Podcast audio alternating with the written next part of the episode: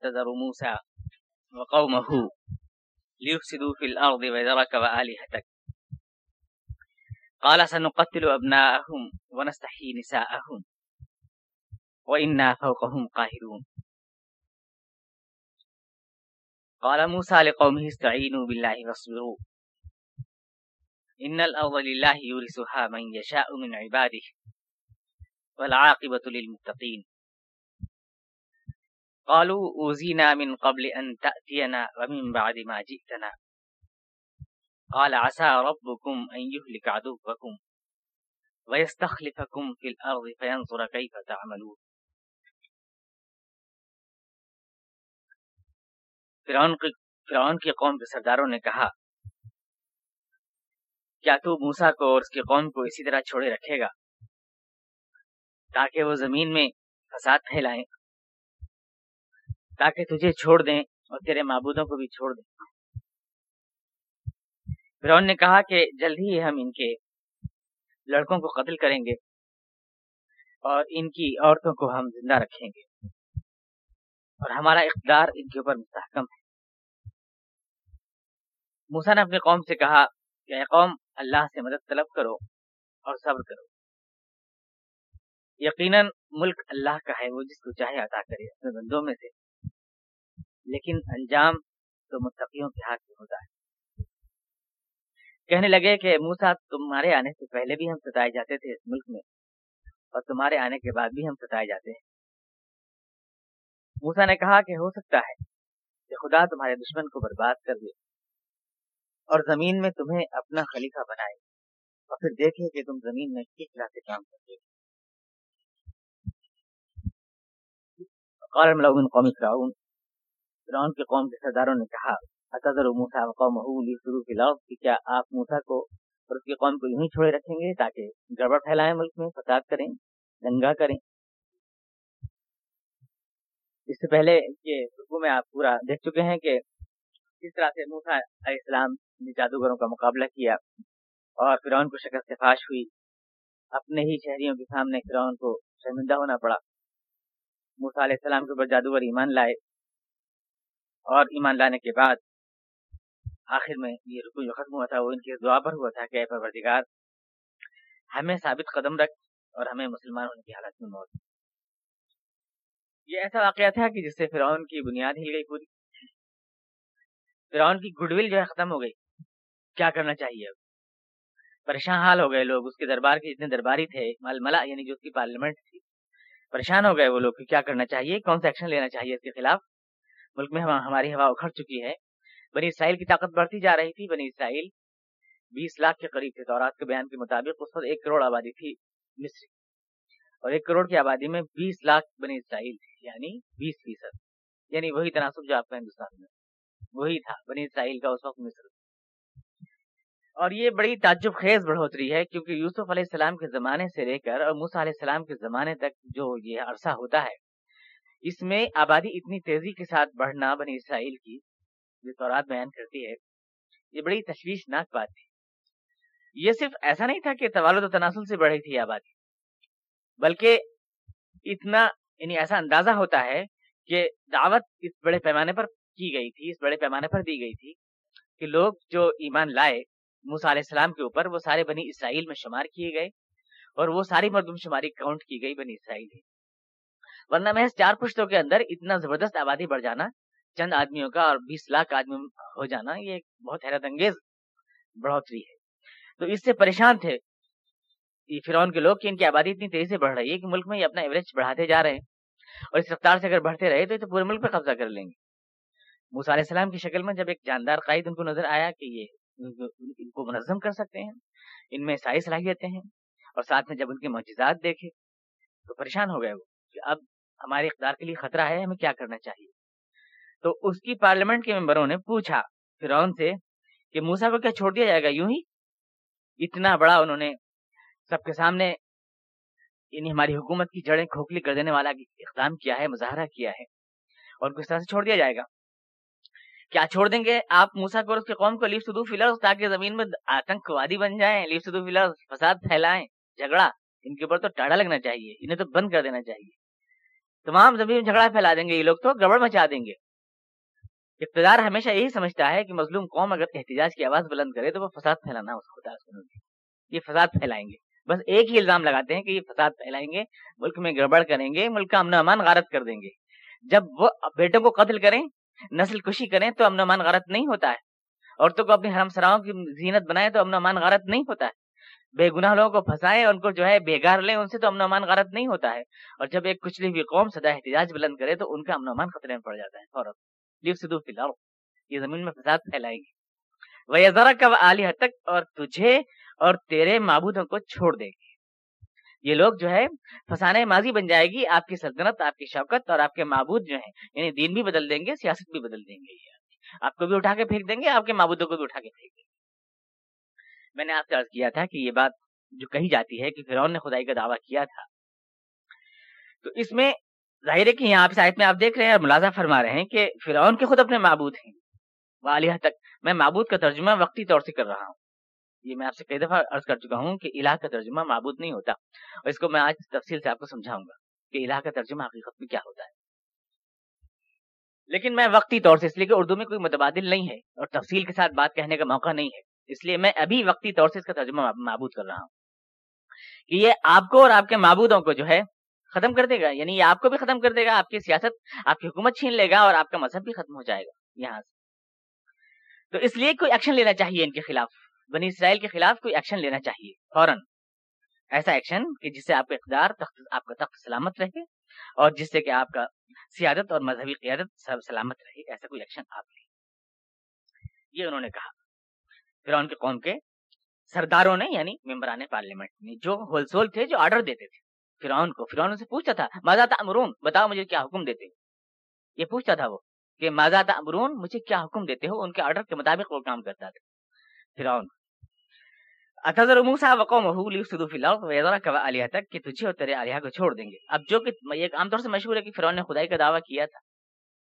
اب یہاں پر فرعون کے، چونکہ خدا خود معلوم ہو رہے ہیں الہہ تک، فرعون کے خود معبود ہیں۔ تو یہ ایک بڑا الجھن بن جاتی ہے ان لوگوں کے لیے جو یہ کہتے ہیں کہ فرعون نے خدائی کا دعویٰ کیا تھا۔ تو اس کا ترجمہ کرتے ہیں، وہ تجھے چھوڑ دے اور تیری جو مورتیاں تو نے بنا رکھی ہیں، اپنی چھوٹی چھوٹی ان کو چھوڑ دیں۔ گے یعنی تمہیں بڑے کو بھی چھوڑ دیں گے، تمہاری مورتیوں کو بھی چھوڑ دیں گے۔ عالیہ کا ترجمہ کیا، انہوں نے وہ جو مورتیاں تمہاری بنا رکھی ہیں۔ ذہن کو تو وہیں گھما رکھا ہے نا۔ اللہ کا ترجمہ تو معبود ہی کرنا ہے، مورتی ہی کرنا ہے۔ لہذا قرآن کریم نے یعنی حالانکہ اس میں کوئی معقولیت نہیں ہے۔ پھر تجھے بھی چھوڑ دیں گے، تیری مورتیوں کو بھی چھوڑ دیں گے، یہ کوئی بات ہوئی، یہ کوئی بات بنی۔ جب تجھے چھوڑ دیں گے تو جڑ ختم ہو جائے گی، تو مورتیوں کیا سوال ہے؟ کہ تجھے بھی چھوڑ دیں گے اور تیری مورتیوں کو بھی چھوڑ دیں گے، یہ اس کا مطلب نہیں ہے، بلکہ یہ کہ تجھے بھی اور تیرے معبودوں کو بھی یعنی-, یعنی جو تمہارا دین ہے، جس کی تم پرستش کرتے ہو، جس پہ تمہارا قائم ہے، اس کو چھوڑ دیں گے۔ تھوڑا سا تو میں آپ کو یہ بتاؤں گا کہ ان لوگوں کا جو دعوی خدائی تھا، وہ کیا تھا؟ یعنی جو دعوے انہوں نے کیے تھے، پچھلے درس میں مجھ سے ایک صاحب نے کہا کہ پھر دعویٰ کیا تھا؟ بعد میں جب لوگ ہم جانے لگے تھے۔ تو جو دعویٰ تھا، وہ میں آپ کو بتاتا ہوں کیا ہے۔ نمرود کے بارے میں بھی ہمارے یہاں یہ مشہور ہے کہ اس نے خدائی کا دعویٰ کیا تھا۔ اور فرعون کے بارے میں بھی یہ مشہور ہے کہ اس نے خدائی کا دعویٰ کیا تھا۔ لیکن آپ دیکھیں، فرعون اپنے آپ کو رب کہتا ہے نا رب حکم کہ میں تمہارا رب اعلیٰ ہوں۔ تو رب کا ترجمہ کیا ہوتا ہے عربی میں؟ الہ کا ترجمہ کیا ہوتا ہے، اسے ہمیں دیکھنا چاہیے۔ رب کا لفظ جو ہے قرآن کریم میں کوئی یہی تو نہیں بولا گیا کہ فرعون کے دعوے کے بارے میں۔ رب کا لفظ تو قرآن کریم میں بہت جگہ بولا گیا ہے۔ اور ہم دیکھ سکتے ہیں کہ رب کے معنی کیا ہوتے ہیں۔ عام طور سے رب کا ترجمہ کیا جاتا ہے، پروردگار۔ رب کا ترجمہ کیا جاتا ہے پروردگار، پالنے والا۔ لیکن رب کا ترجمہ پروردگار نہیں ہے۔ رب کا ترجمہ مالک اور بادشاہ ہے۔ عربی میں رب کا ترجمہ ہے مالک اور بادشاہ، نہ کہ پروردگار۔ پروردگار اس کا ایک مفہوم ہے، لیکن یہ اس کا اساسی مفہوم نہیں ہے۔ قرآن کریم میں آپ دیکھیں، خود حضرت یوسف علیہ السلام اور خود حضرت موسا علیہ السلام، دیکھیے رب کا لفظ بولتے ہیں۔ یوسف علیہ السلام کہتے ہیں، زندہ میں ہیں، جیل میں ہیں یوسف علیہ السلام۔ دو آدمی آتے ہیں، ان کے پاس قیدی خواب دیکھتے ہیں۔ اور کہتے ہیں کہ ہم نے خواب دیکھا ہے، میں نے دیکھا ہے کہ میں شراب نہیں چھوڑ رہا ہوں اور میں نے دیکھا ہے کہ میں روٹی کھلا رہا ہوں اپنے مالک کو۔ یعنی میرے سر پر روٹیاں رکھی ہیں اور چیلیں اس کو کھا رہی ہیں، پرندے اس کو کھا رہے ہیں۔ اس کی تعبیر کیا ہے؟ تو موسیٰ علیہ السلام فرماتے ہیں یعنی یوسف علیہ السلام ارشاد فرماتے ہیں کہ اما احدکما فیسقی ربہ خمرہ تم میں سے جو ایک ہے وہ اپنے رب کو شراب پلائے گا۔ اپنے رب کو فیسقی میں یعنی میری خواہش ہے کہ اس درس میں علماء کرام آنے چاہیے تاکہ وہ ان باتوں کو سمجھ سکے۔ اللہ کے فضل و کرم سے آپ میں اتنی ذہنی صلاحیت تو پیدا ہوئی ہے درس کو مسلسل سننے سے کہ آپ ان چیزوں کو فالو کر لیتے ہیں، سمجھ لیتے ہیں، لیکن زیادہ بہتر طور پر اس کو سمجھ سکتے ہیں علماء کرام۔ تو قرآن کریم کی آیت میں ہم دیکھتے ہیں کہ یوسف علیہ السلام فرما رہے ہیں کہ فیسقی رب بہو خمرہ، وہ اپنے رب کو شراب پلائے گا۔ تو رب کون ہے؟ یعنی بادشاہ۔ اپنے اپنے رب کو یعنی اپنے بادشاہ کو شراب پلائے گا۔ جب دوسرے آدمی سے کہتے ہیں وسکرنی اینڈ ربک، تم اپنے رب سے میرا تذکرہ کرنا کہ میں جیل میں پڑا ہوں، یہاں پر وسکرنی اینڈ ربک، تم اپنے رب سے کہنا کہ میں یہاں جیل میں پڑا ہوا ہوں. اس کی کیا مطلب ہے؟ یعنی اپنے بادشاہ سے کہنا، اس بات کو اپنے بادشاہ سے کہنا۔ وہاں پر جو ہے عورتیں الزام لگاتی ہیں یوسف علیہ السلام کے اوپر اور آتے ہیں خواب کی تعبیر پوچھنے کے لیے، تو اس خواب کی تعبیر پوچھنے والے سے قاصد سے جو قاصد ہے بادشاہ کا یوسف علیہ السلام کیا کہتے ہیں؟ جاؤ اپنے اپنے رب کے پاس جاؤ اور ان سے پوچھو کہ عورتوں نے کیا الزام لگایا تھا؟ عورتوں نے کیا کہا ربک فس الما بال نسبت اللہ وہ عورتیں جنہوں نے ہاتھ کاٹ لیے تھے، ان کا کیا معاملہ ہے؟ اپنے رب سے جا کے پوچھو۔ یعنی اپنے بادشاہ سے جا کر کے پوچھو۔ تو بادشاہ کو رب کہہ رہے ہیں، قل اعوذ برب الناس ملک الناس الہ الناس۔ میں پناہ چاہتا ہوں اس سے جو رب ہے، جو ملک ہے، جو الہ الہ کا ترجمہ بھی ابھی میں آپ کو بتاؤں گا۔ قرآن کریم میں جگہ جگہ ہے، رب العزت ہے، اللہ تعالیٰ رب العزت ہے، تو کیا عزت کا پروردگار ہے؟ یعنی عزت کو پالتا ہے۔ رب العرش ہے، تو کیا عرش کو پالتا ہے؟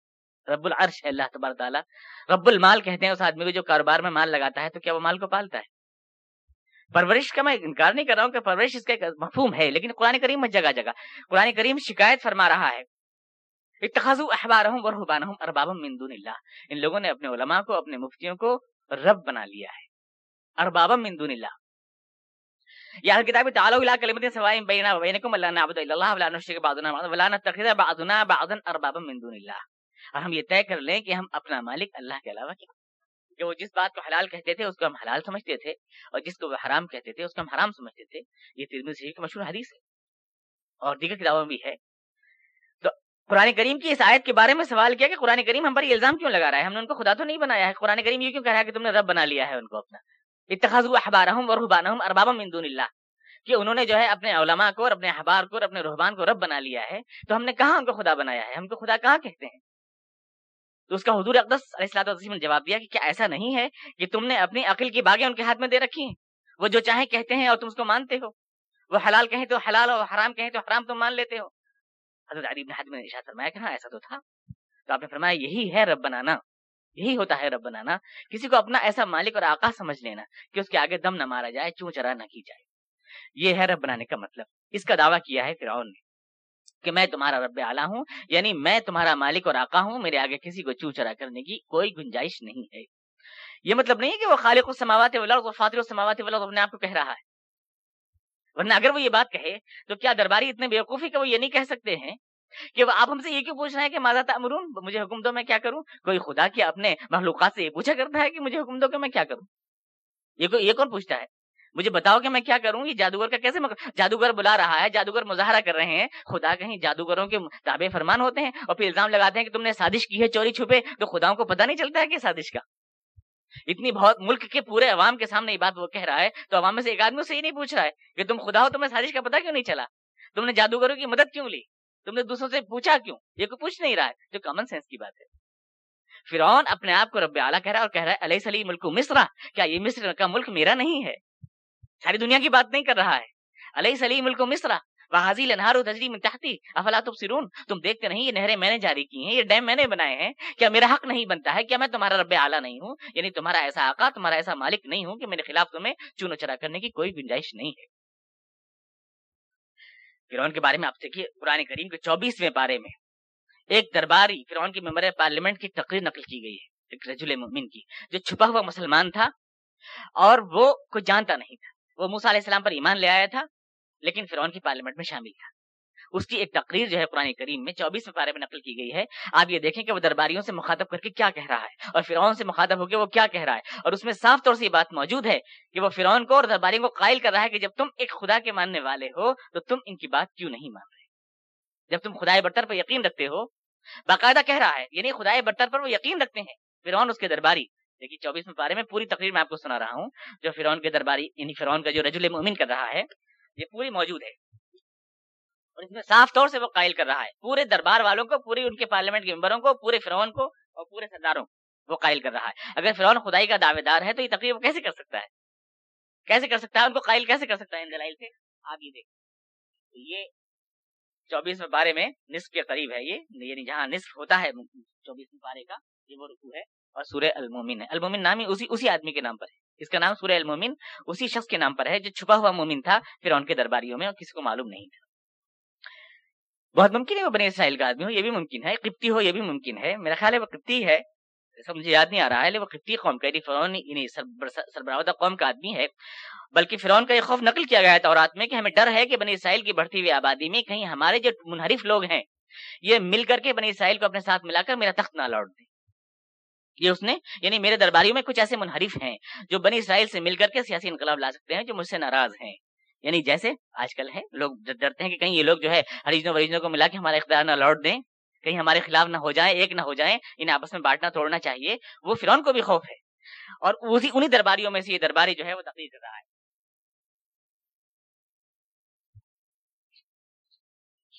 سورہ المومن کا جو ہے بیٹھتا ہے۔ یہ دیکھیے، فرعون فرعون جو ہے دربار میں کیا اعلان کرتا ہے؟ دربار میں کھڑے ہو کر جو اس کا ممبر پارلیمنٹ ہے، وہ کیا تقریر کرتا ہے؟ فرعون نے کہا کہ چھوڑ دو مجھ کو، ضروری اخت الموسا ولی ربا میں موسا کو قتل کرنا چاہتا ہوں۔ انی اخاف ان یبدل دینکم۔ میں ڈرتا ہوں کہ وہ تمہارا دین تبدیل کر دے گا، او ان فی الارض الفساد، یا زمین میں وہ ملک میں کوئی جھگڑا کھڑا کر دے گا۔ میں ڈرتا ہوں۔ وقال رجل مؤمن من آل فرعون۔ دیکھیں ہاں، قبطی ہے وہ۔ قبطی ہے یعنی فرعون ہی کے اولاد میں سے ہے، فرعون ہی کے درباریوں میں سے ہے۔ قال رجل مؤمن من آل فرعون فرعون کے درباریوں میں سے، فرعون ہی کے خاندان میں سے، آل ونی فرعون والوں میں سے، جو فرعون کے لوگ تھے۔ ان میں سے ایک آدمی نے کھڑے ہو کر کے کہا، کیا کہا؟ جو اپنا ایمان چھپائے بتا یہ کہا، کیا تم ایک شخص کو صرف اس بنا پر قتل کرنا چاہتے ہو کہ وہ یوں کہتا ہے کہ میرے رب اللہ ہے؟ حالانکہ وہ تمہارے رب کی طرف سے دلائل لے کر کے آیا ہے۔ اگر وہ جھوٹا ہے تو اس کا جھوٹ تو خود اسی پر پلٹ جائے گا۔ لیکن اگر وہ سچا ہے تو جن ہولناک نتائج کا وہ تم کو خوف دلاتا ہے، ان میں سے کچھ نتائج تم پر ضرور آئیں گے۔ اللہ کسی ایسے شخص کو ہدایت نہیں دیتا ہے جو حد سے زیادہ گزر جائے اور جھوٹ بولنے لگے۔ اے میری قوم کے لوگوں آج تمہیں اس ملک میں بادشاہی حاصل ہے اور آج تم ملک میں غالب ہو۔ یا قومی لکم الملک اليوم ظاہرین فلاؤ آج تمہیں اس ملک میں بادشاہی حاصل ہے۔ تو میں یہ میں باس اللہ جانا لیکن اگر خدا کا عذاب ہم پر آ گیا تو پھر کون ہے جو ہم کو بچا سکے گا؟ قال فرعون ما اریکم الا ما ارا۔ فرعون نے کہا، میں تو تم لوگوں کو وہ رائے دے رہا ہوں جو مجھے تمہارے حق میں مناسب لگتی ہے۔ اور میں تو اس راستے کی طرف رہنمائی کرتا ہوں جو ہمارے عوام کے لیے ٹھیک ہے۔ وما ادیکم اللہ سبیل الرشاد لیکن اس ایمان والے نے کہا کہ، اے قوم، میں ڈرتا ہوں کہ کہیں تم پر وہ عذاب نہ آ جائے جو اس سے پہلے بہت سی قوموں پر آ چکا ہے۔ جیسے نو نو آد اور سمود اور ان کے بعد والی قوموں پر آیا تھا اور اللہ اپنے بندوں پر کبھی ظلم کا ارادہ نہیں رکھتا ہے۔ اے میرے قوم، مجھے ڈر ہے کہ کہیں تم پر وہ دن نہ جائے کہ تم فریاد اور فواں کرتے رہو۔ تب تم ایک دوسرے کو پکارو گے اور بھاگے بھاگے پھرو گے مگر اس وقت اللہ سے بچانے والا تمہیں کوئی نہیں ہوگا۔ اس سے پہلے یوسف تمہارے پاس آئے تھے نشانیاں لے کر۔ تم برابر ان کے بارے میں شک کرتے رہے۔ اب اس کو غور سے سنیے، کیا کہہ رہا ہے؟ تم برابر ان کے بارے میں شک کرتے رہے پھر ان کے درباریوں سے کہہ رہا ہے، یہاں تک کہ جب ان کا انتقال ہو گیا تو تم نے یوں کہا کہ اب اللہ ان کے بعد کوئی رسول نہیں بھیجے گا۔ حتی اذا حلق قلتم، لن يبعث الله من بعده رسول رسول تم نے یہ کہا کہ اب اللہ ان کے بعد کوئی رسول نہیں بھیجے گا۔ فرعون نے کہا، فرعون کی قوم کے درباریوں نے کہا، گویا اللہ پر انہیں یقین ہے۔ وہ سمجھتے ہیں کہ یوسف علیہ السلام ایک رسول آئے تھے، لیکن اب کوئی رسول ہمارے پاس نہیں ہے حتی اذا حلق قلتم، لن يبعث الله من بعده رسولا۔ كذلك يذل الله من هو مسرف مرتاب۔ یہ ساری آیتیں ہیں جو بتا رہی ہیں کہ فرعون کے درباریوں میں کھڑے ہو کر وہ درباری کہہ رہا ہے کہ یوسف کے انتقال کے بعد تم ہی نے کہا تھا کہ اب اللہ کوئی رسول نہیں بھیجے گا، لیکن جب ایک ایک رسول تمہارے پاس اللہ کی طرف سے آیا ہے تو میں ڈرتا ہوں کہ تم پر خدا کا عذاب نہ آ جائے۔ بالکل یہی بات نمرود کے بارے میں ہے۔ نمرود کے بارے میں خدائی کا دعویٰ مشہور ہے، لیکن ابراہیم علیہ السلام جو در دربار نمرود میں کہہ رہے ہیں جو بات اور جو قوم کے سامنے کہہ رہے ہیں کیا کہہ رہے ہیں؟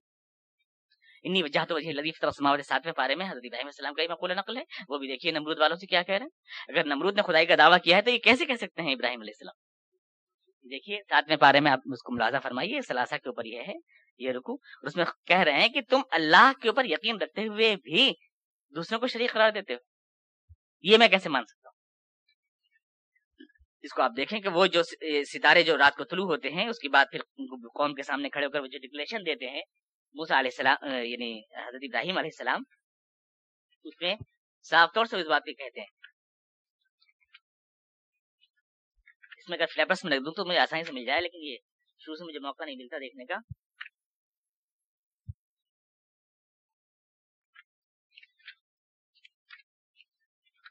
دیکھیے، یہ ہے۔ کئی فاخاف و معاشق تم نمرود کے قوم سے کہہ رہے ہیں، میں کیسے ڈروں تمہارے شریکوں سے؟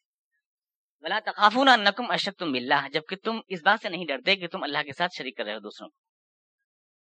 مالا منزل بھی علیکم سلطانہ حالانکہ اس کے پاس اس کے لیے کوئی دلیل شریک ہونے کے لیے کوئی دلیل تمہارے پاس نہیں ہے۔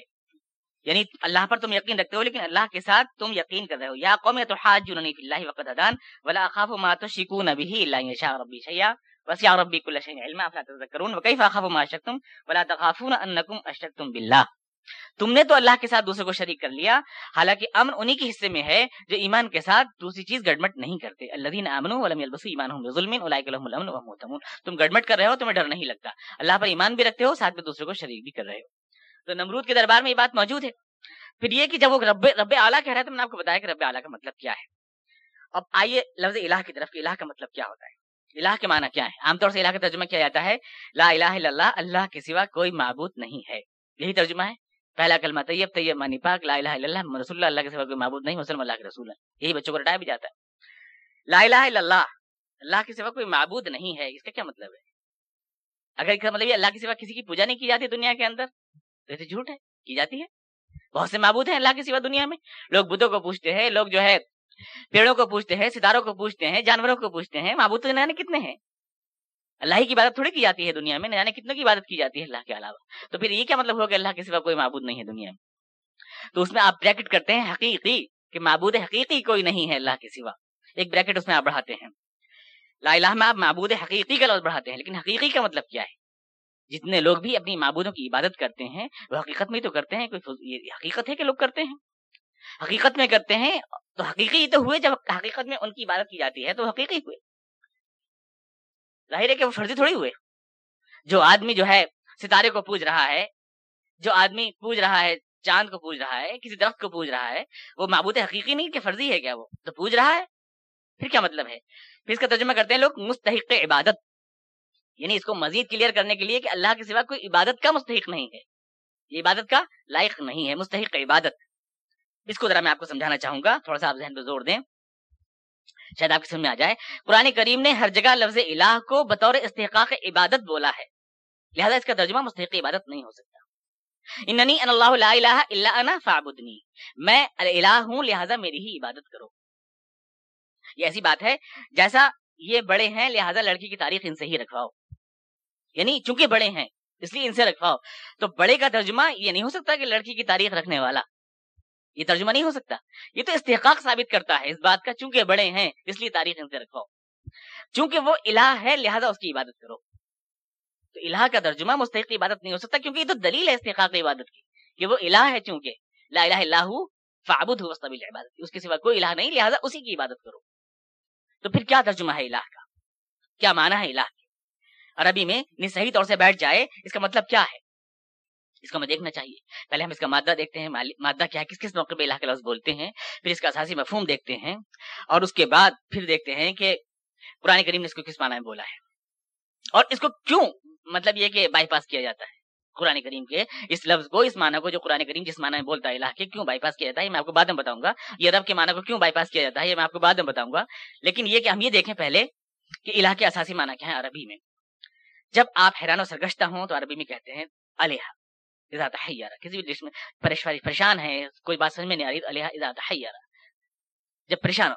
آلہ اجا رہا جب کسی کے پاس آپ پناہ لیں، کوئی آپ پریشان ہے بھاگے چلے آ رہے ہیں، پناہ لیں، تو کہیں گے آلہ یعنی آپ، اس نے آپ کو پناہ دی۔ اس نے آپ کو پناہ دی۔ علی الفصیل امی ہی بچہ جو ہے، بھاگا ہوا ہے، گھبرایا ہوا تصور اور ماں کے تھن سے چمٹ جائے، جا کر ہرنی کا بچہ، بچے گا بچہ تو کہتے ہیں الحا کہ وہ چمٹ گیا اسے۔ اسے چمٹ گیا، اسے چپک گیا۔ یہ بانا یہ کوئی اساسی مفہوم ہے، سکون بخشنا۔ سکون بخشنا، چپٹا لینا، کسی حیرانی سرگشتی میں جو ہے سر تھپکنا اور پھر اسی کے اسی معنی میں پھر اقتدار اور حکومت کا مفہوم تھا جو قرآن کریم جگہ جگہ بولا ہے، وہ میں آیت کا استعمال آپ کو بھی بتاؤں گا۔ تو الہ کا مطلب اگر ہم یہ دیکھتے ہیں قرآن کریم کی آیت، مثلا کیا کہتی ہے؟ لوکان فی ہما علیحت نکایت میں پڑھتا ہوں، بہت سی آیتیں پڑھتا ہوں، آپ دیکھتے جائیے۔ لوکان فی ہما علیحت اللہ لفسدتا۔ اگر دنیا میں خدا کے سوا کوئی اور الہ ہوتا تو یہ زمین جو ہے اس دنیا میں فساد پھیل جاتی۔ کائنات میں فساد پھیل جاتا اگر خدا کے سوا کوئی الہ ہوتا۔ تھوڑا سا ذہن کو آپ کنسنٹریٹ کر لیں، پلیز۔ اگر علماء کرام ہوتے تو مجھے بڑی خوشی ہوتی، لیکن آپ ذرا سمجھیں کہ میں کہنا کیا چاہتا ہوں۔ اگر خدا کے سوا دنیا میں کوئی الہ ہوتا تو اس دنیا میں فساد پھیل جاتا۔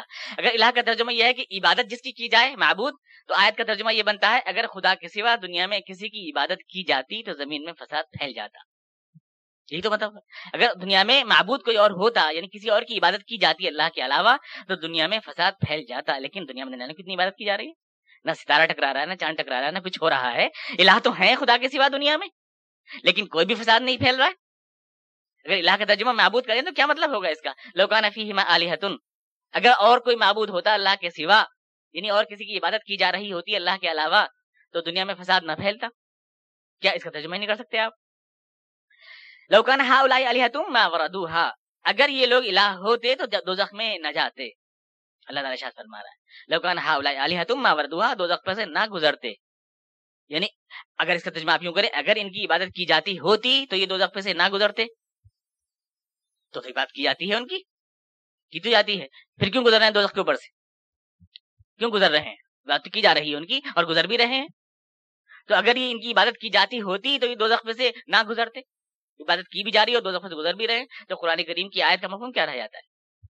لوکانا ماہو آلیاتن کما یقولون سبیلا۔ اگر اللہ کے علاوہ کوئی آلیہ ہوتے، لخلا یعنی قرآن کریم علا بعض ملا بعض، ایک دوسرے پہ چڑھ دوڑتا، اپنے اپنا جو بنایا ہوا لے کے بھاگ جاتا، زمین میں نے بنائی ہے میں لے کے جا رہا ہوں، آسمان میں نے بنایا میں لے کے جا رہا ہوں۔ اگر اس کا ترجمہ یوں کریں، اگر اللہ کے سوا دوسروں کی عبادت کی جا رہی ہوتی تو ہر ایک اپنا اپنا حصہ لے کے بھاگ جاتا۔ کوئی مطلب ہی نہیں بنا اس کا۔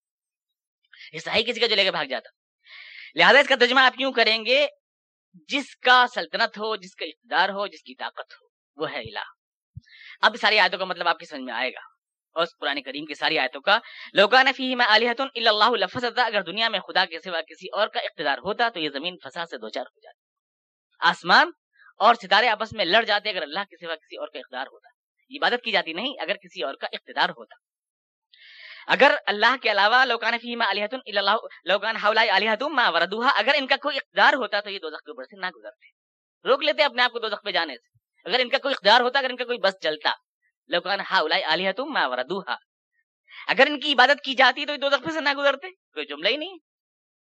اگر ان کا اقدار کوئی ہوتا تو روک لیتے اپنے آپ کو دو سے نہ گزرتے، آج یہ دو میں ڈالے جا رہے ہیں، معلوم ہوا ان کا کوئی اقدار نہیں۔